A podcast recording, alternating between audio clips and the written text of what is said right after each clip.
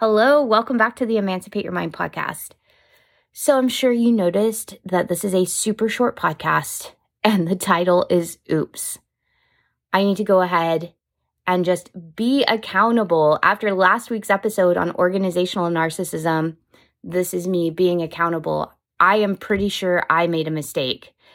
I recorded an hour's worth of material about being in relationships with emotionally immature people and things we could do to safeguard ourselves if we are in a relationship that feels one sided, that we're not ready to release or we don't want to release for whatever reason.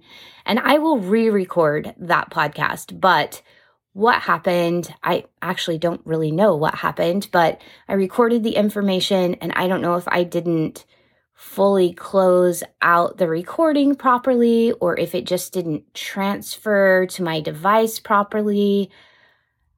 But as I'm sitting here to edit the podcast and get it loaded while I'm on vacation with my mom and my sister, I recorded shortly before I left for this vacation.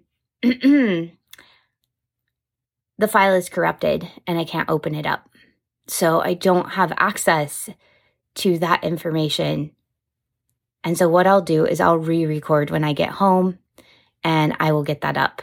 So just plan to see that on Sunday.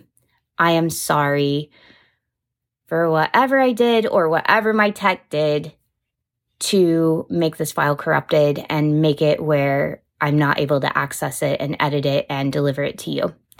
So I will get that re recorded and I will get it sent to you. But here on vacation, I don't have access to everything I need to be able to do that for you. All of my research is at home and all of my sticky notes and my notes and all of that. It's all at home, so I can't recreate it here.